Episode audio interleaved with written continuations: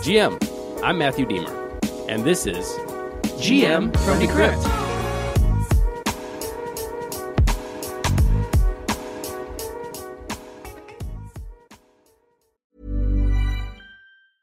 Many of us have those stubborn pounds that seem impossible to lose, no matter how good we eat or how hard we work out. My solution is PlushCare.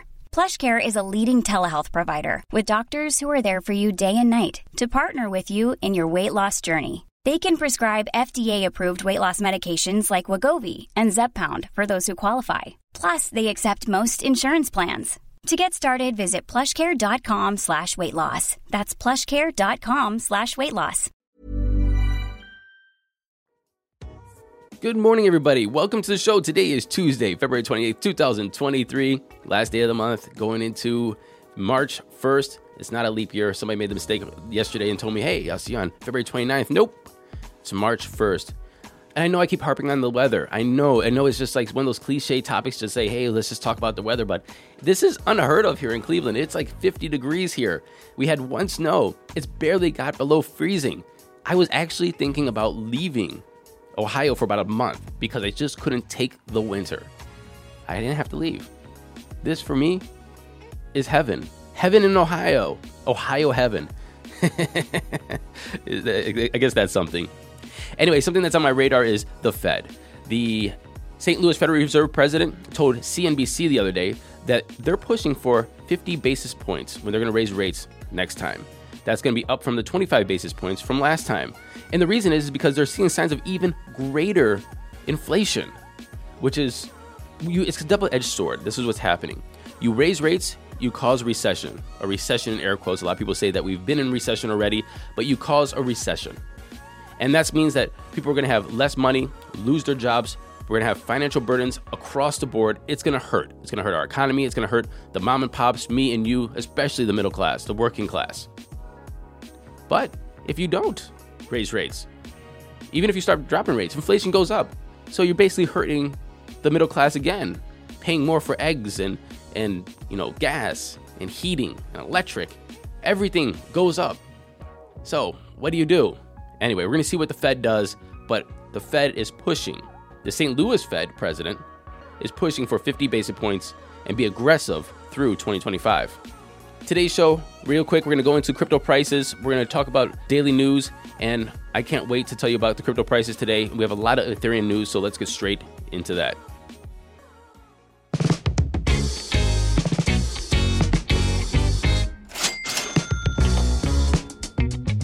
And like I said, we're going to talk about uh, the crypto prices, ETH staking. We're also going to talk about NFTs and gas fees. The time is 8:55 a.m. Eastern Standard Time. We have Bitcoin sitting at $23,428, pretty much even from yesterday. Ethereum's at $1,631, down about a half a percent from yesterday. Tether's number three. Binance is at 302, down about 0.7%. And USDC is number five, rounding off the top 10. We have XRP, Cardano, Dogecoin, Matic is down 2%, by the way, at $1.22, and BUSD is dropping to number 10. You know, they're having a war right now between Coinbase, Circle, and every other stablecoin or exchange in North America. They want dominance. Is Brian Armstrong going to be the, the next Fed chair, like the new digital neo Fed? Is Brian Armstrong going to be the strongest person, most powerful person since the Rothschilds? He's positioning himself this way. And I've been keeping an eye on Avalanche too. And Avalanche is sitting at 1759. As you know, we had the founder of Avalanche on the show and our long form on Saturday. If you haven't listened, please go back to Saturday's episode and listen to Emin Gün Sirer talk to Dan Roberts and Stacy Elliott. It's down 12.7% in seven days. The total market cap is in at 1.067 trillion. We have a BTC dominance of 42.3 and an ETH dominance of 18.7. And really quick, I want to take a look at Coinbase is sitting below $59. It's at 58.96. It was up yesterday. It's up pre-trading, so Coinbase is looking good. Do you remember when I told you about Test Net F? It got up to $1.60. Now that's not good. Going up in price for something that should be free that should be being able to be used for just testing the network by developers and creators shouldn't have a price. And so that's why Ethereum developers are going to let the testnet slowly die. This is okay because they said that testnets, the developers, the Ethereum developers, say that testnets shouldn't be sitting around forever.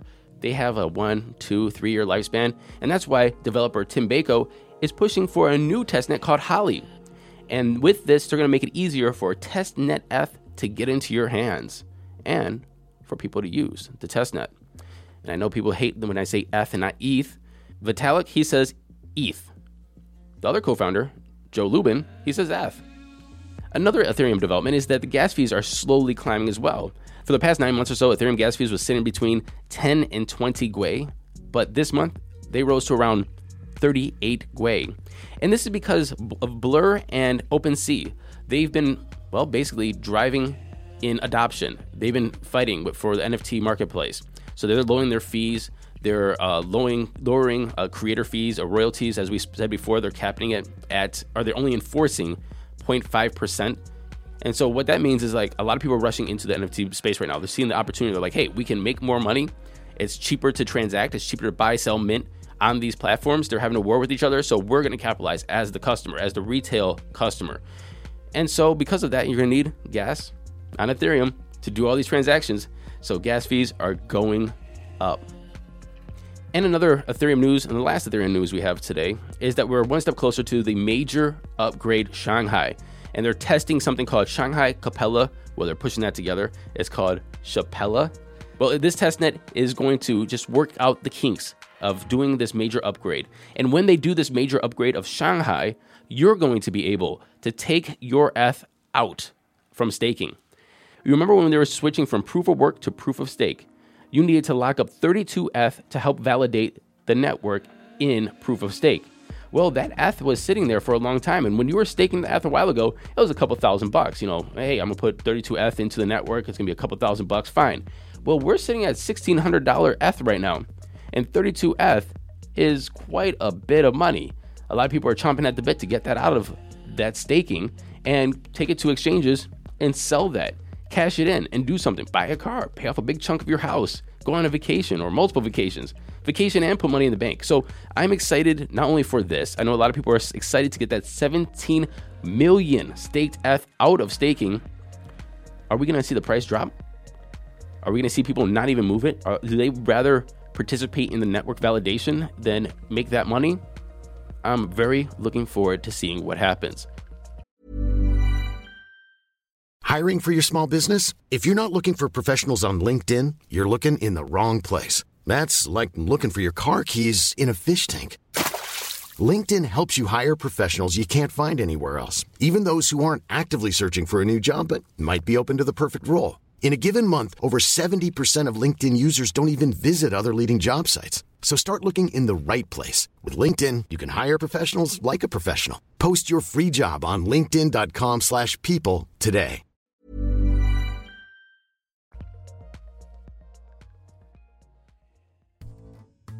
Moving into today's headlines, and we got some good headlines for you today. A lot of exciting things happening. We have nuclear, Bitcoin, Yugas, 12 by 12s, Bitcoin ordinals. Again, we're just going to keep in the NFT news today.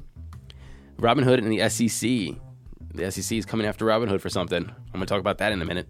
And SuperRare, which is also an NFT platform, but they have some words about what's happening in the NFT space. So, going with our first headline when you have a hammer, everything looks like a nail. And in this case, when you have a Bitcoin mining rig, everything looks like a power source. TeraWulf is going to use nuclear power to mine their Bitcoin. And it also has a lot more to do with the power grid, but I'm going to tell you about that in a little bit. Back in 2021, TeraWulf first announced that it's going to start Nautilus, and it's going to be at its full capacity. And Nautilus is the nuclear power mining. It's going to be at its full capacity at Q1 this year.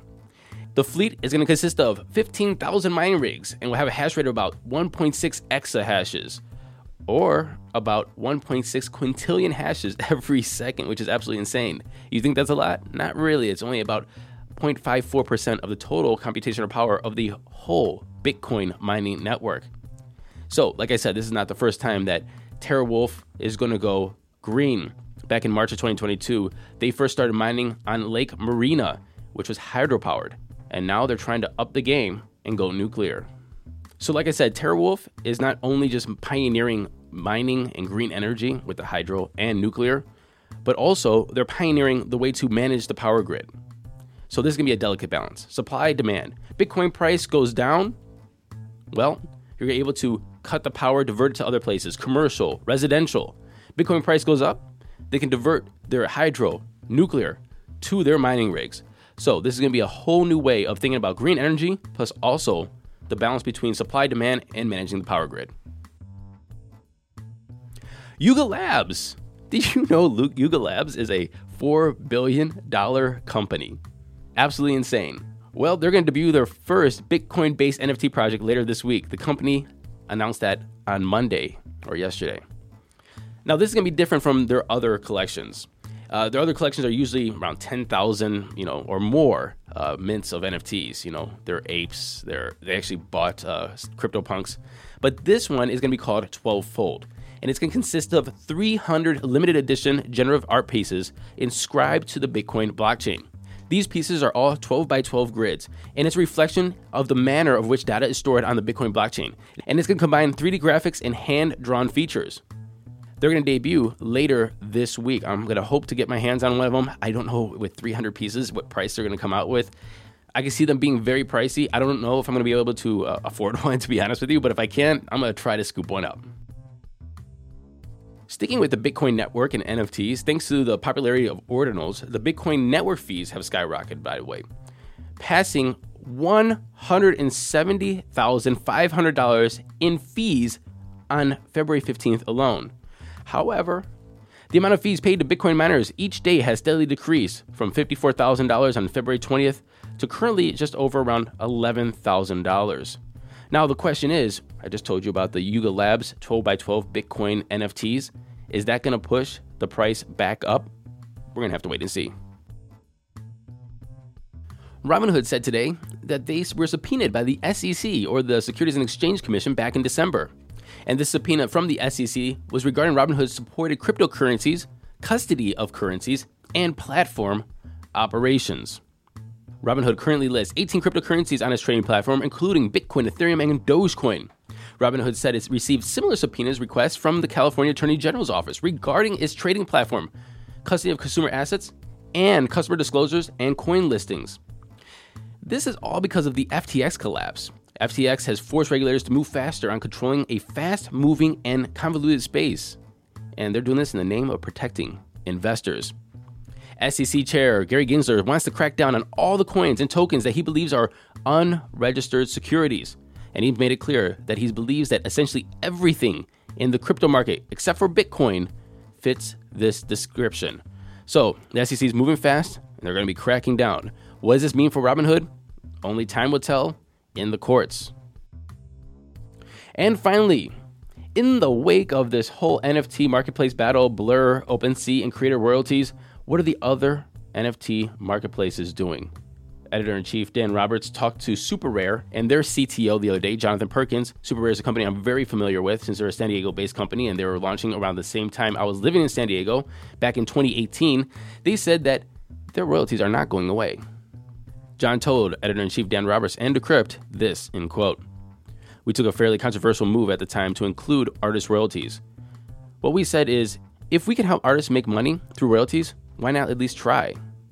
So we played some of the part of establishing some kind of standard, at least from the art side. Royalties are not going away on SuperRare. What I think we're seeing pan out now is just the kind of chaos of a new market taking shape. NFT markets isn't just about pictures of monkeys and penguins. There's a wider NFT marketplace, he says. He concludes by saying, if you think in terms of Blur versus OpenSea, at OpenSea there is surely an art, but there's also domain names, insurance contracts, collectibles, and many other things that are not art. So, what he's trying to say is on SuperRare, there will always be creator royalties. However, if you're looking at the NFT market in general, in a, like the wider space of it, the wider industry that's being created, there's a lot more things than just art. And that also has to be taken into account. We're talking about deeds on houses, we're talking about insurance contracts, collectibles, all kinds of different things that are being NFT'd so you can verify your ownership. Should that be royalty? Should that not be royalty? I think what he's saying is that shouldn't be. That's just part of creating a better system of verifying ownership of something. What do you think of this whole debate? I haven't heard much from our listeners about this. Email me, MatthewAaron at decrypt.co. And that was Tuesday's GM. I hope you're having a great morning. We'll be back tomorrow. And until then, happy hodling, everyone.